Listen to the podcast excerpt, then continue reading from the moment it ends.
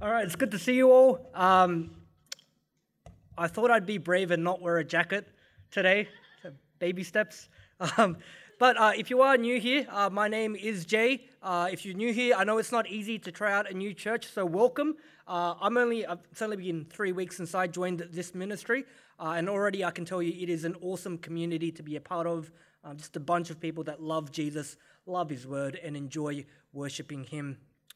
Um, so just before we begin, uh, just following on from what Nathan just uh, just shared, um, I did think I, well, I thought I jumped the gun a bit. It is going to be announced next week, um, but Father School is something that I'm very passionate about because I actually attended uh, before COVID. The last in-person Father School that they held was, I think, in 2019, shortly after I got married. Um, and what it is, it's a paraministry. It's not affiliated with any particular one church, but it's a bunch of men uh, that come together and desire to equip young, actually, I say young, just men in general uh, that are married.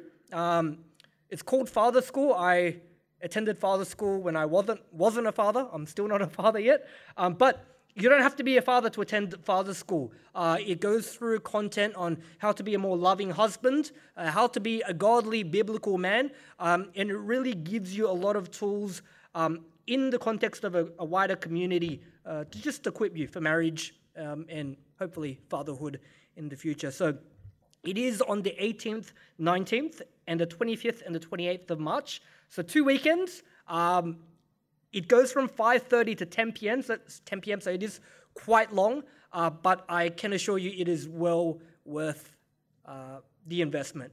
Uh, it's just sh- think of it as a short investment to build uh, a healthier marriage in the future.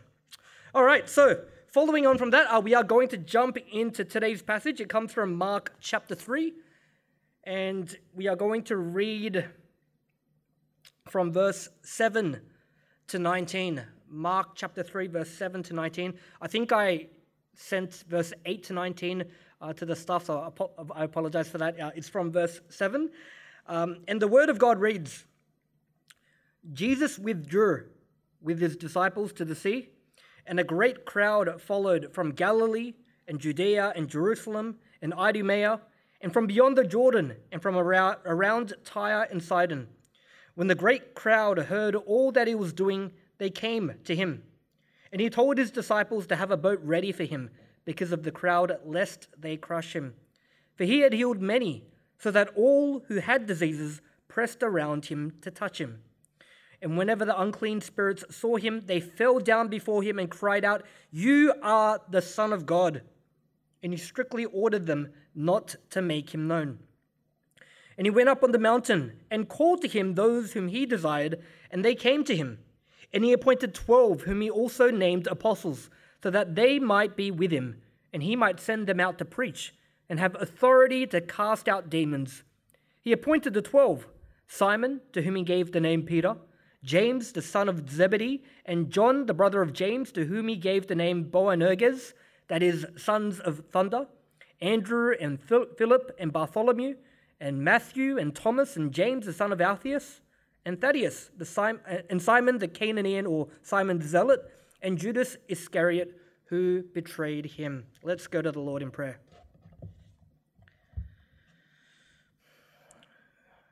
Father, uh, We've each gone through a different type of week. Uh, some of us, the week might have been satisfying. Uh, for some of us, it might have been burdensome. And for a lot of us, it, it just might have been a struggle. Uh, but Lord, I thank you that in this moment that we can come together and worship your Son together and delve into the scriptures to receive healing through your word, insight through your word, and transformation through the Holy Spirit. Lord, I pray to be able to preach, preach clearly. I pray that you would watch over the words of my mouth and the meditations of my heart. But we ask this in Jesus' name. Amen. All right, so if you recall the last few passages of Mark's gospel, uh, you'll remember that the opposition against Jesus and his ministry, it was starting to ramp up uh, and they were starting to become more and more aggressive. Uh, the Pharisees in last week's passage saw Jesus heal a man with a withered hand on the Sabbath, like a toothpick claw of a hand Jesus restored it to its original former self. And in reaction to this, witnessing this healing on the Sabbath, the Pharisees begin conspiring with the Herodians and they begin plotting the death of Jesus. And what's crazy is that we're only in chapter 3 of a 16 chapter gospel. Jesus has barely begun his ministry, and already people are planning his death. Now, whilst the re- religious leaders have nothing but hatred for Jesus and they're conspiring against him, the news about Jesus and everything he's doing, the good news is spreading like wildfire. And this news that's spreading, uh, it's motivating people from all over the land to come out in droves to see Jesus. Uh, it's to such an extent that verse 7, 7 tells us that they had to withdraw to the sea, presumably the Sea of Galilee.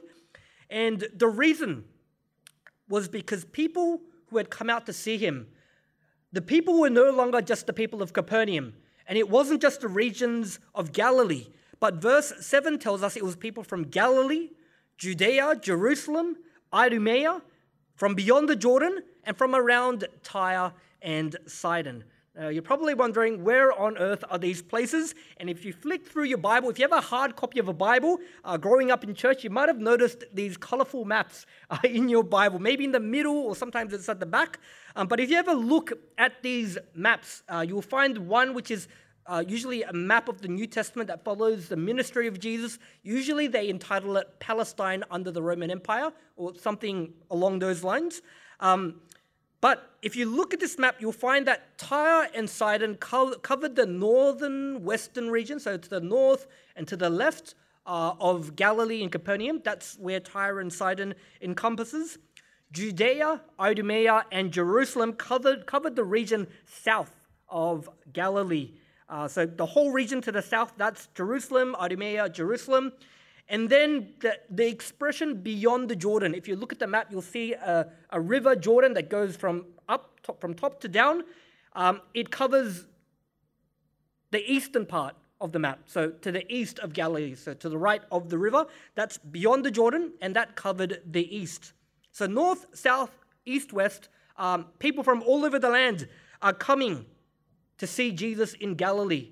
And if you measure the distance, like some of your maps will have like a, a, um, a legend or like a, a, measurement to show what distance is. Uh, I measured it out yesterday, I'm a bit of a geek.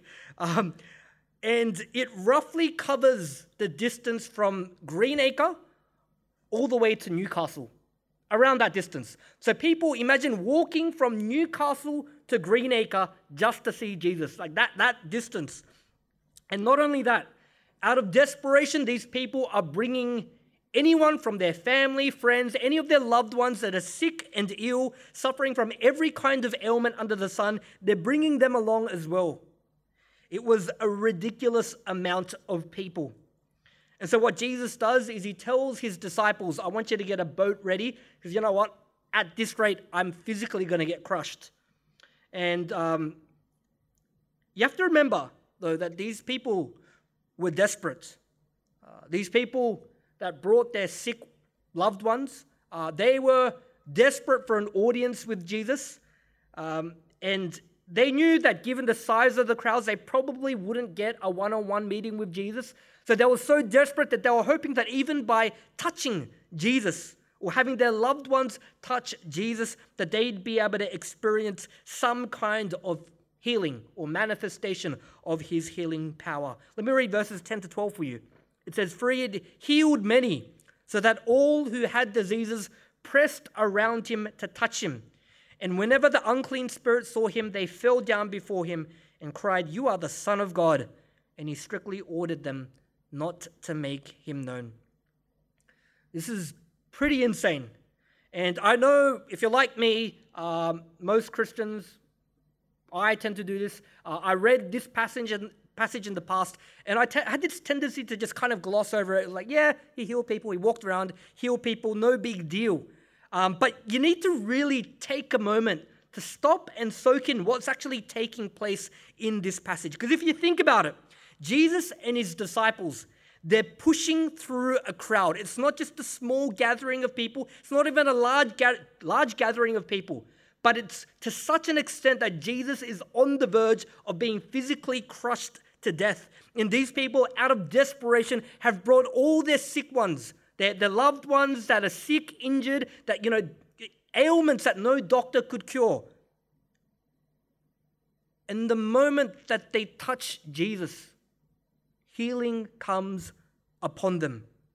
Like, think about this for a moment. Imagine a sea of people broken arm, leprosy, migraines, depression, anxiety, you know, broken leg, amputees, shriveled hand.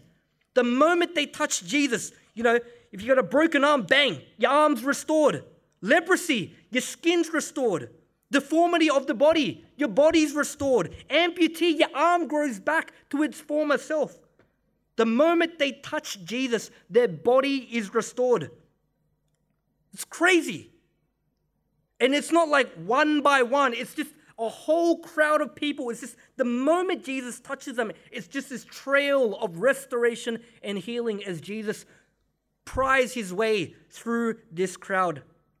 Now, I mentioned in the previous sermon or previous sermons that the healings and miracles that Jesus performed, and this is a disclaimer for whenever we read about healings and miracles, the healings and miracles that Jesus performed, the purpose of these healings and miracles wasn't so that we can become faith healers and emulate these healings and miracles. The signs that Jesus performed were exactly that. They were signs. And what's the purpose of a sign? It's to point and direct us to something. And in this instance, the signs of Jesus were signs to point and direct us to who he was. Just like the pieces of a puzzle that you put together. If you read through the Gospels, if you read through the words of Jesus and the signs he performs, you'll find that as you put them together, they uncover a greater picture of who Jesus is. Last week, uh, we saw, for instance, that Jesus, uh, as he had that confrontation with the Pharisees and he healed the man with the withered hand, we put that together and we find a revelation that Jesus is the Lord of the Sabbath, the second person of the triune Godhead who in Genesis created the universe. In Genesis, the book of Genesis, believe it or not, holds a significant key in understanding exactly what's taking place in today's passage uh, when people are being healed as Jesus walks among them. Because if you read through Genesis, most people have when they start reading plans, they start with Genesis. If you read Genesis 3, you will see the fall of man Adam and Eve, given the temptation, they disobey God, eat of the forbidden fruit, and they're exposed to the curse of sin. The curse of sin then results in separation from God and spiritual brokenness. The curse of sin results in death becoming a reality for man. And as much as we might try our hardest to prolong our existence. My wife keeps telling me to exercise and eat healthy, which I'm, I'm trying my best, um, to live a long, healthy life. But it's an uphill battle, isn't it?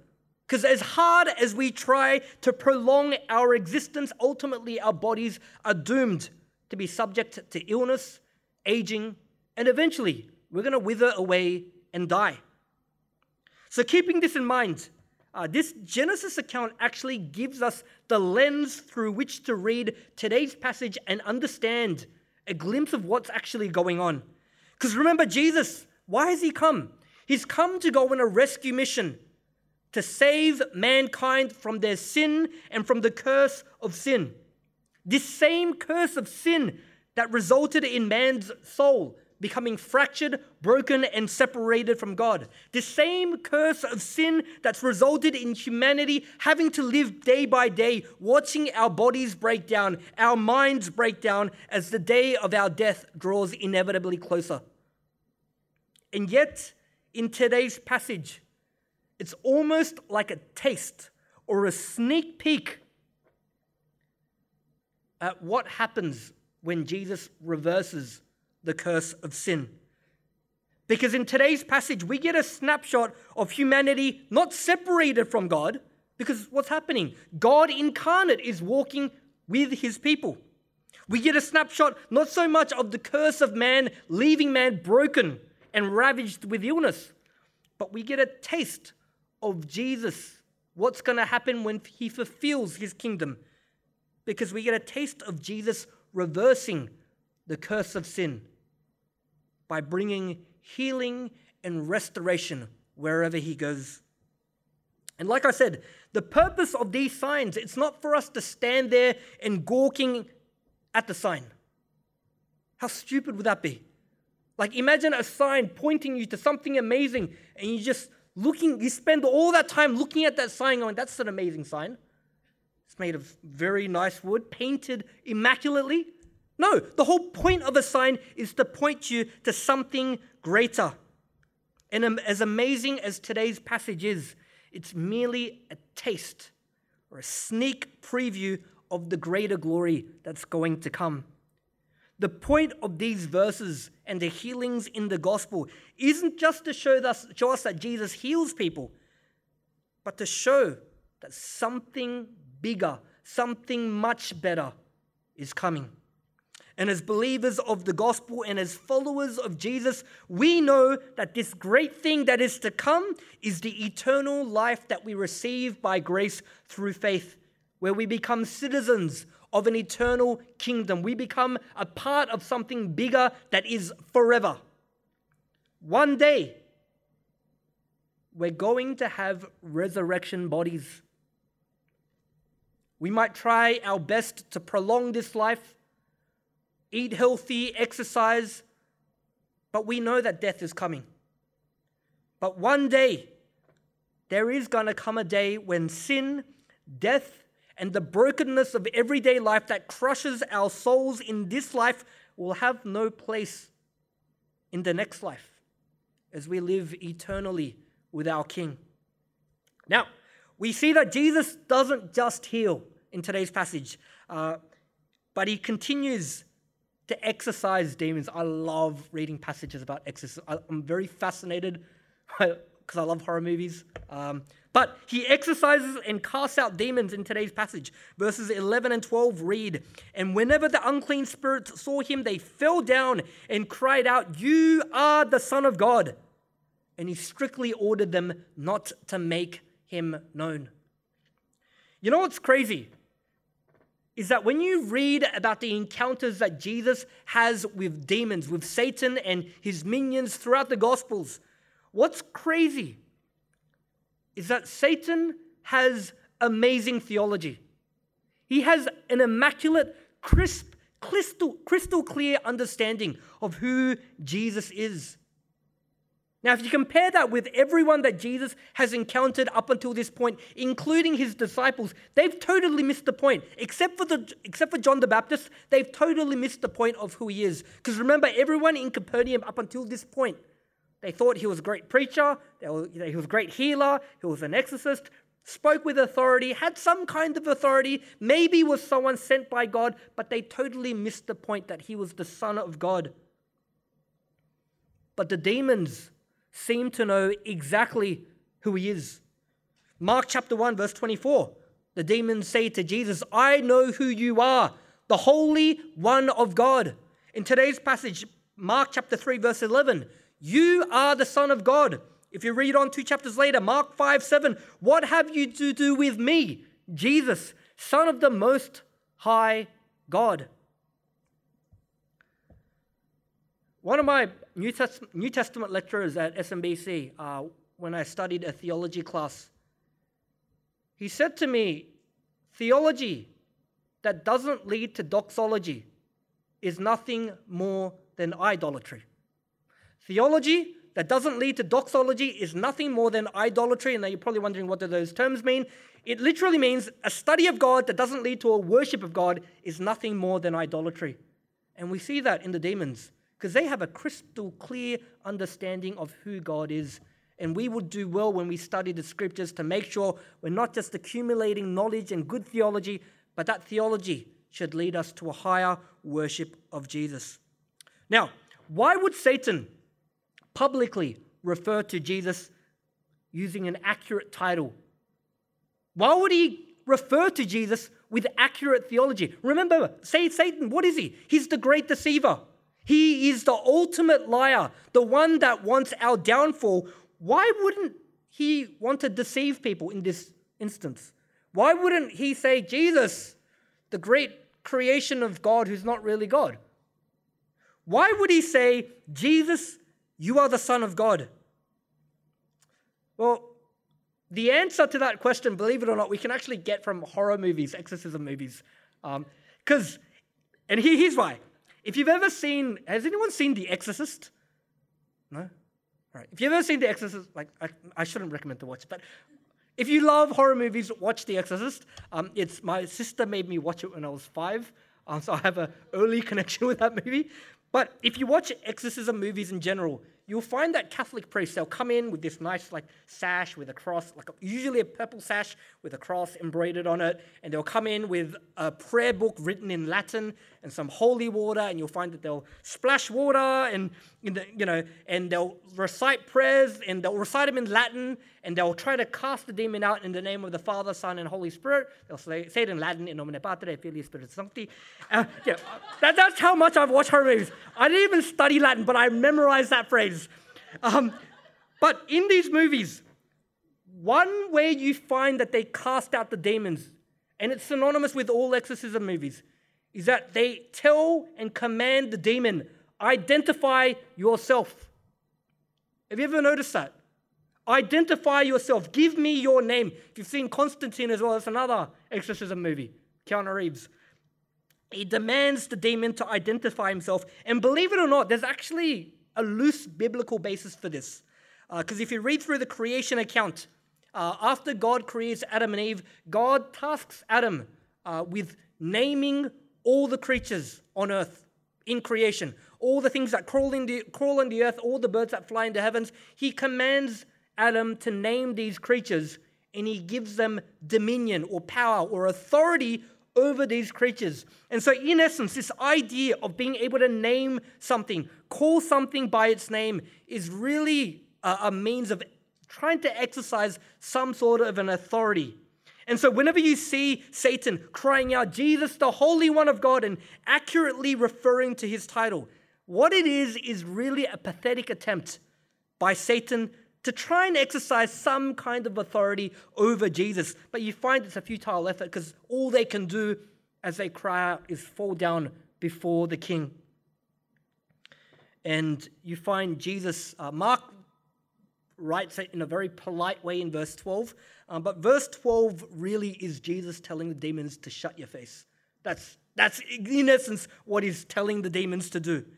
Um, but that's more of a side note. Uh, we'll move on. Verse 13 we find the transition. It says, He went up on the mountain and called to him whom he desired, and they came to him. Now, mountains, if you read through the Old Testament or the New Testament, you'll find that mountains have a symbolic significance to God's people. If you go through the Old Testament or the New, uh, you'll see that mountains represent a meeting place with God, kind of like Moses going up Mount Sinai, for instance. Um, it also represents a place of prayer. We find that the Lord Jesus often went secluded into the, like into the secluded mountains to spend time alone with God in prayer, you find that the mountains symbolize a place of decision, a place of revelation, and a place of instructions, because the mountain, for instance, is where Moses receives the Ten Commandments. And it's no different in today's passage. Uh, Jesus calls 12 men to himself. And they're people that verse 13 tells us that Jesus desired. He wanted these men. Who were these men? Well, if we read verses 16 to 19, it says that he appointed the twelve Simon, to whom he gave the name Peter, James, the son of Zebedee, John, the brother of James, to whom he gave the name Boanerges, that is, sons of thunder, Andrew and Philip and Bartholomew and Matthew and Thomas and James, the son of Alphaeus, Alphaeus, and Thaddeus, and Simon the Zealot or the Canaanian, and Judas Iscariot who betrayed him. Who were these guys? Um, if you watch the Jesus movies, you'll find, you know, if, you, you ever watched Jesus movies growing up, they used to play them on TV all the time. Um, they kind of got actors to, I, I don't, it's not a good comparison to make, but it, it just reminded me of Snow White and the Seven Dwarfs like this kind of dopey, like just innocent, like very pure hearted. Um, but were these guys really like that? Um, I don't think so. And we know that because, you know, the first four men listed in these verses, uh, they were fishermen by trade Peter, Andrew, James, and John. And if you read through the Gospels, you'll find that Peter uh, was quite a stubborn, impulsive guy. He was a bit of a hothead. Um, when Jesus was arrested, it's Peter that draws his sword and cuts the ear off one of the servants. Uh, this Peter, who Jesus builds the church upon, he's really a guy that speaks before, before he thinks. Um, James and John, uh, we find that they're not much different either. Uh, you don't get a nickname like the Sons of Thunder uh, by being a kind hearted, gentle soul. Um, in fact, if you read in Luke 9, um, you find what James and John are like. Um, in Luke 9, you find that uh, Jesus goes to a Samaritan village to share the gospel. The Samaritans reject Jesus because he's a Jew. Um, they don't want to have anything to do with Jesus. There was like a racial prejudice against each other. And they don't want to have anything to do with Jesus. And the sons of thunder, how do they react to this? Luke 9:54, James and John. These are the words of James and John after the Samaritans reject Jesus. They say, "Lord, do you want us to tell fire to come down from heaven and consume them?" Sons of thunder. These are the types of guys that James and John were. And Jesus responds, obviously, by rebuking them, like, What are you guys doing? Come on.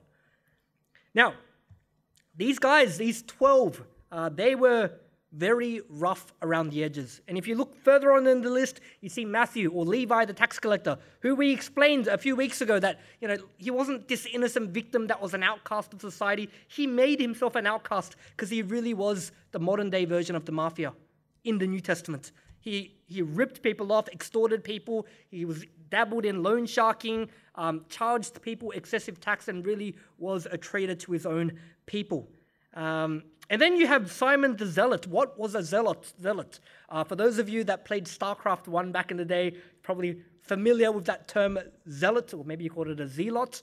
Um, the zealots, uh, if you were ever wondering, uh, they were actually uh, a patriotic independence group, uh, like a independence fighters.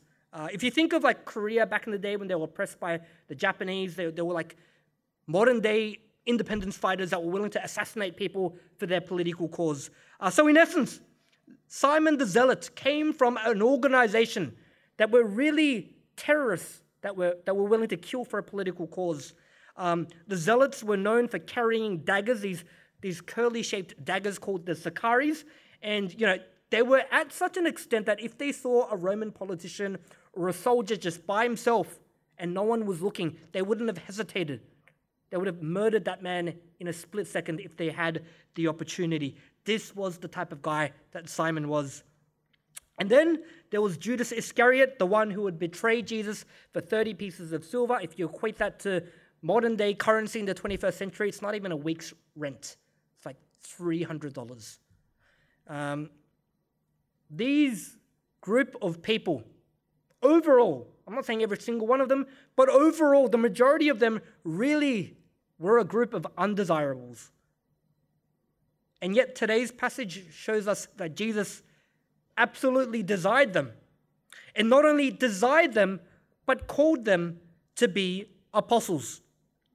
Now, the word apostles in the Greek, uh, very similar, apostolos, which is the, the plural form, apostolos is the singular, but it's apostolos, and apostolos has two connotations. Um, the first is a connotation that we can all identify with, and it literally means an individual or people that are sent, usually to proclaim a message. And so there are times when apostolos, this context is used, like you're sent, like Barnabas, the, the I think his name meant the son of encouragement. Barnabas is sometimes referred to as an apostle, and it's referred in this context that he's just someone that's sent to proclaim a message. And in that sense, I guess all, all followers of Christ can identify with that definition of apostolos or apostle. However, the New Testament uses the term apostle in another sense, and that is in the sense that an apostle is someone that holds a title or an office with a particular authority. It is a specific position of status within the church. And Jesus appoints 12 in this passage. And if you read on in the book of Acts, you'll find that, you know, after Judas kills himself, they replace him with Matthias. And later, the apostle Paul becomes an apostle as well.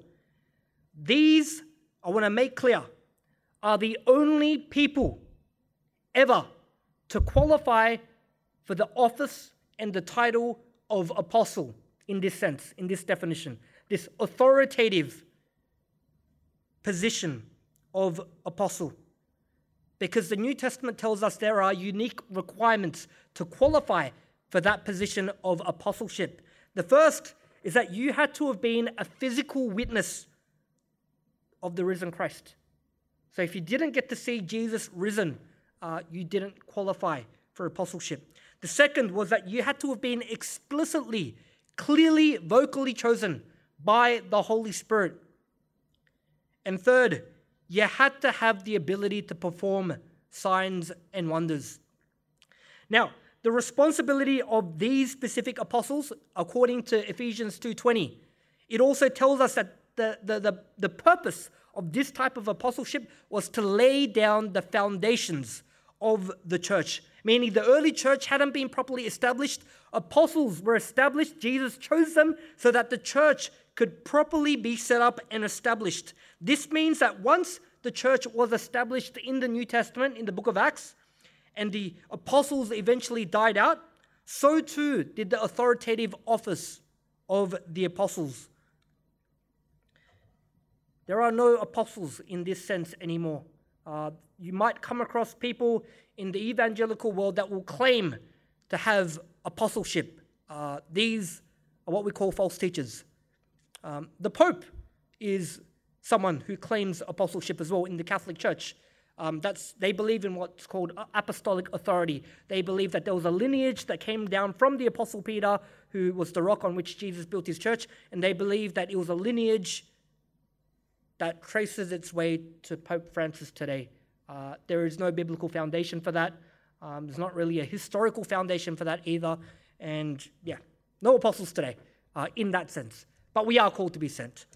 And so, bearing this in mind, uh, I want to make a few observations about today's passage. Because uh, whilst the authoritative office and title of the apostles don't exist anymore today, uh, there are elements relating to apostleship that are synonymous with what it means to be a disciple of Jesus. And the first observation that I want to make from today's passage is that King Jesus desires you to be with him. King Jesus desires you to be with him. For the apostles in today's passage, Jesus appoints them to this authoritative office or title of apostleship. And in any other industry, this would have been a title of prestige. Like if you're working for a finance company and you're, you're, you're nominated to the board of directors, that's, there's something, some level of prestige that comes with that. Uh, but verse 14 tells us that the primary purpose of the apostles was not prestige, but it was to be with him, according to verse 14. And this principle isn't just for the apostles, but it's for all disciples of Jesus. Our primary role as Christians is to be with him. Isn't that interesting? It means it doesn't matter whether you're an apostle a prophet, a pastor, deacon, elder, or a lay member of a church, if you're going to be a follower of Jesus, the most important thing you can do is to be with Him. Make sure that you spend time with Him. If you're a father, mother, son, daughter, student, or an employee of a company, the most important thing you can do as an ambassador of Christ is make sure that you spend time with Him, that that time never gets compromised. And I think one of the most, one of the reasons rather, uh, that this is given as a primary purpose of not just apostles, but of God's people, is because you can fake everything else. The scriptures show that you can fake worship. Matthew 15 8, this people honors me with their lips, but their hearts are what? Their hearts are far from me. You can fake prayer. Matthew 6 5. When you pray, you must not pray like the hypocrites, for they love to stand and pray in the synagogues and at the street corners that they might be seen by others. And you know what? I've been in ministry for, I don't know, 12 years now.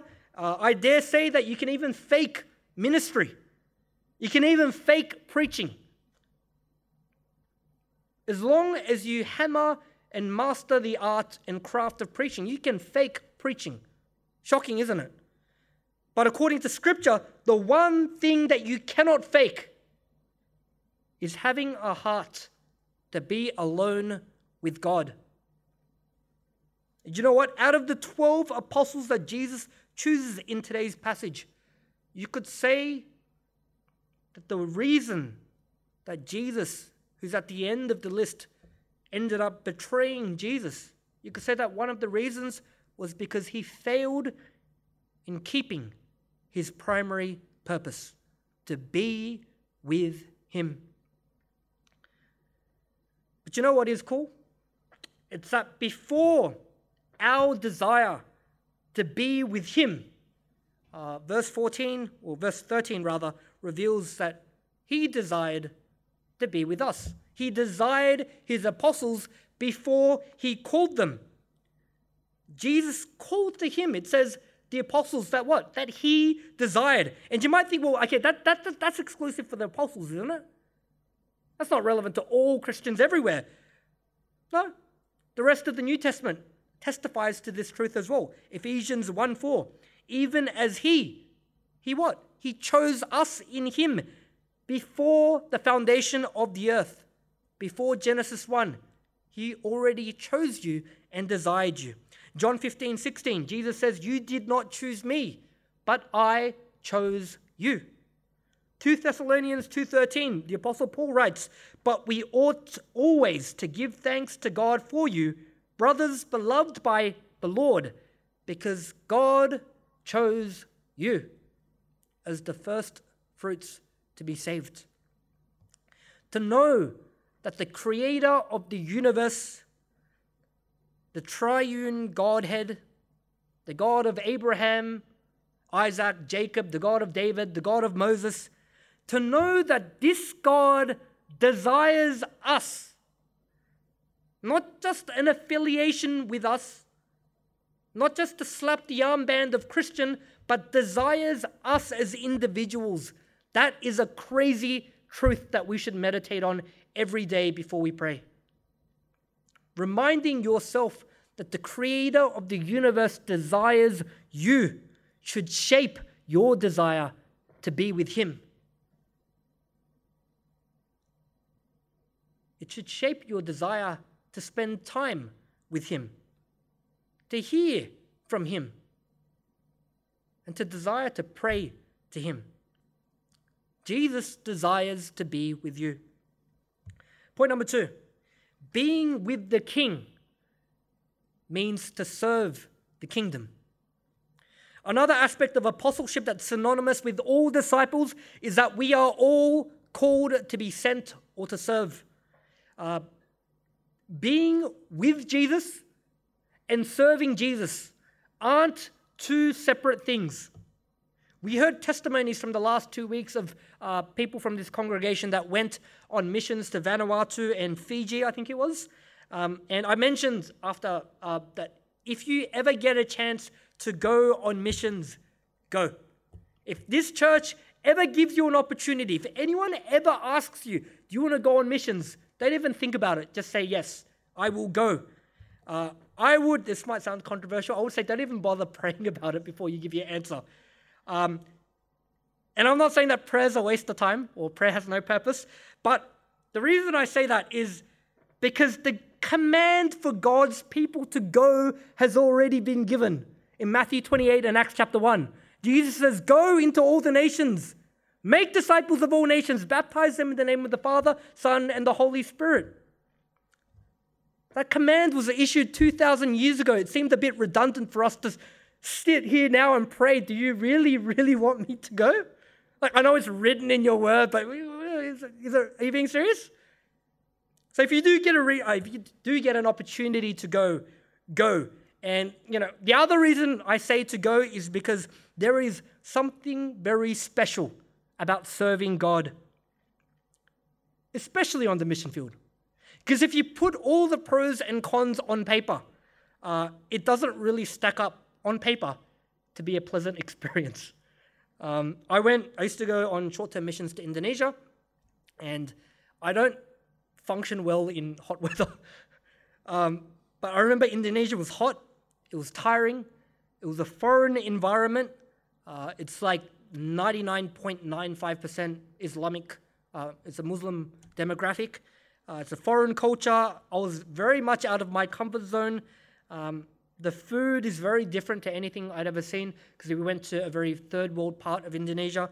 Um, but there was an unspeakable joy that the whole team and anyone that goes on missions will come to testify. There is an unspeakable joy that you experience, an unexplainable joy that you experience in the midst of all that suffering. And I think it's because as you're out of your comfort zone, you begin to learn to lean upon the arms of Jesus like never before.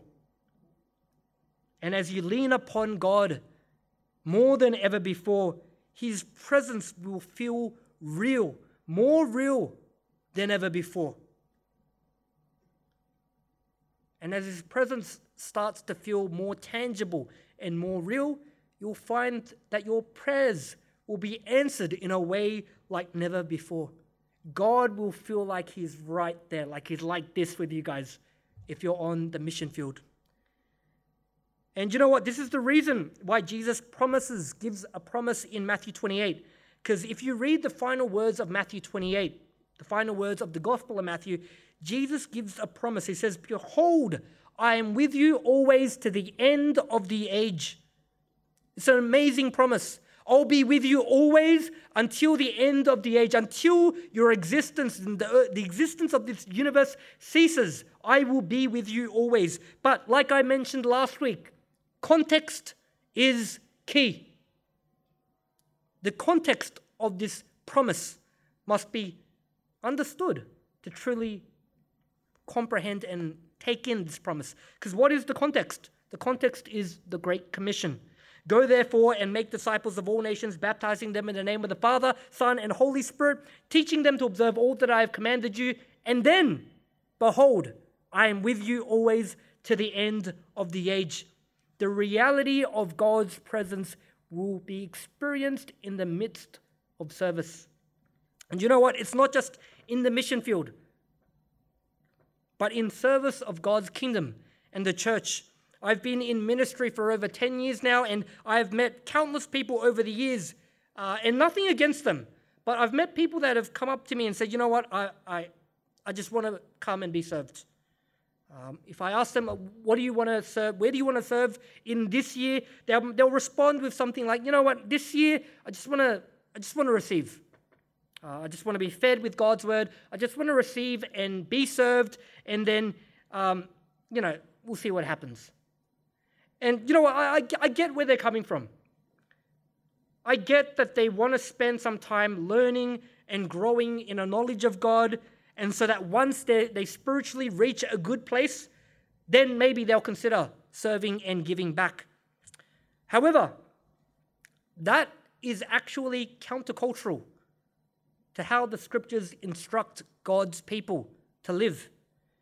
Because serving God and serving our neighbor according to the scriptures is inextricably linked with what it means to follow God and follow Christ and to become like Christ. Mark 10:25, and whoever would be first among you must be what?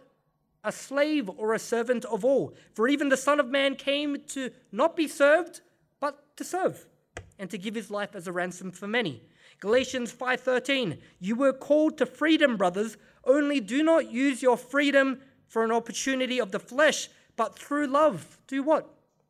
Serve. Serve one another.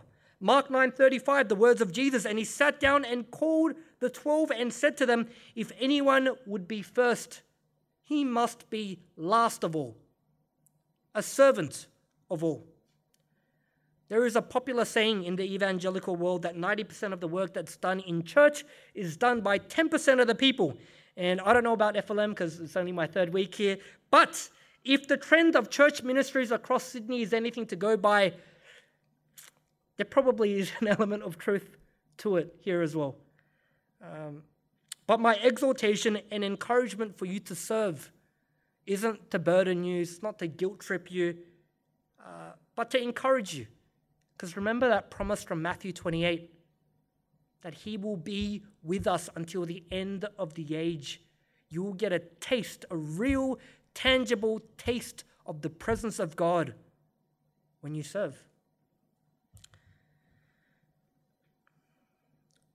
And it's when you respond to Jesus in obedience and live with a servant heart that you'll really start to feel more and more closer to God than ever before. And so, those are the two points I want to wrap up with. Uh, the first is that King Jesus desires you to be with him. Just meditate on that promise this week, just that revelation that God desires you. Like before you desire him, before you try to do something to, you know, win brownie points with God, he desires you as you are. Look at the 12 apostles that we saw. These were very rough, rugged men, sons of thunder. God desired them. And the scriptures promise that God desires us. And secondly, being with King Jesus means serving his kingdom. And I encourage 2023 to be a year where you seek opportunities to serve, not just for the ministry, for the sake of the ministry, but for the sake of experiencing a real tangible presence of God in your life. So, in this moment, I'd, I'd like us to enter into a time of prayer. I don't know what your plans were for 2023, uh, but maybe you wanted to be served this year. Uh, maybe you just wanted to spend a bit of time spiritually getting to a good place before you consider sacrifice or any level of service. Uh, but as mentioned, that's countercultural to what the scriptures teach us. And so, in this moment, uh, if this is you, I encourage you to spend a bit of time meditating on today's passage and laying it down at the foot of the cross. If you are in a position where you need your heart shaped, ask and invite the Spirit of God to begin a work of transformation in your heart beginning from today.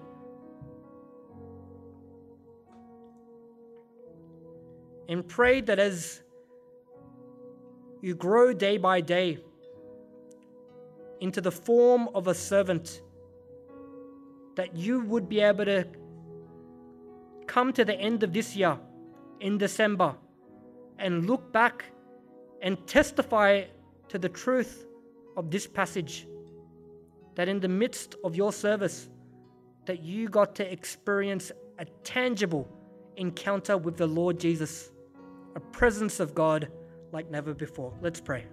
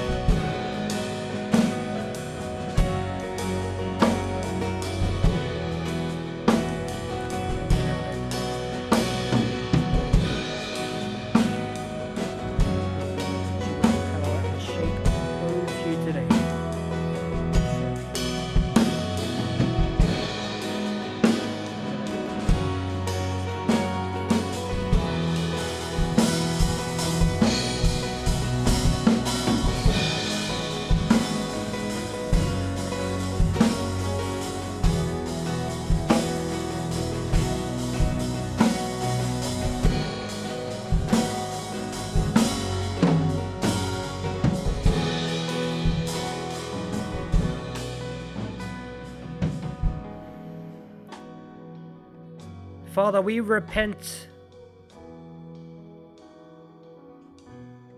if we have ever had a heart that was purely just self seeking. Father, help us to understand through the scriptures that what you desire of your people is for us to desire to be with you and us to desire a life of service. Father, as we look to King Jesus, help us not just to see King Jesus as some faraway king that is separate from his creation, but as we see in today's passage, Christ is someone that walks amongst his people. And as we look to the king, help us to understand that he's not a faraway king. He's not a king that just desires us to serve, but that Jesus is revealed as the ultimate servant king. And so, Lord, if we are ever going to embark on an endeavor to become like Christ, Father, help us to emulate him in this area the life of a servant, a life of sacrifice, a life that is spent with Christ from day to day. And it's in his name we pray. Amen.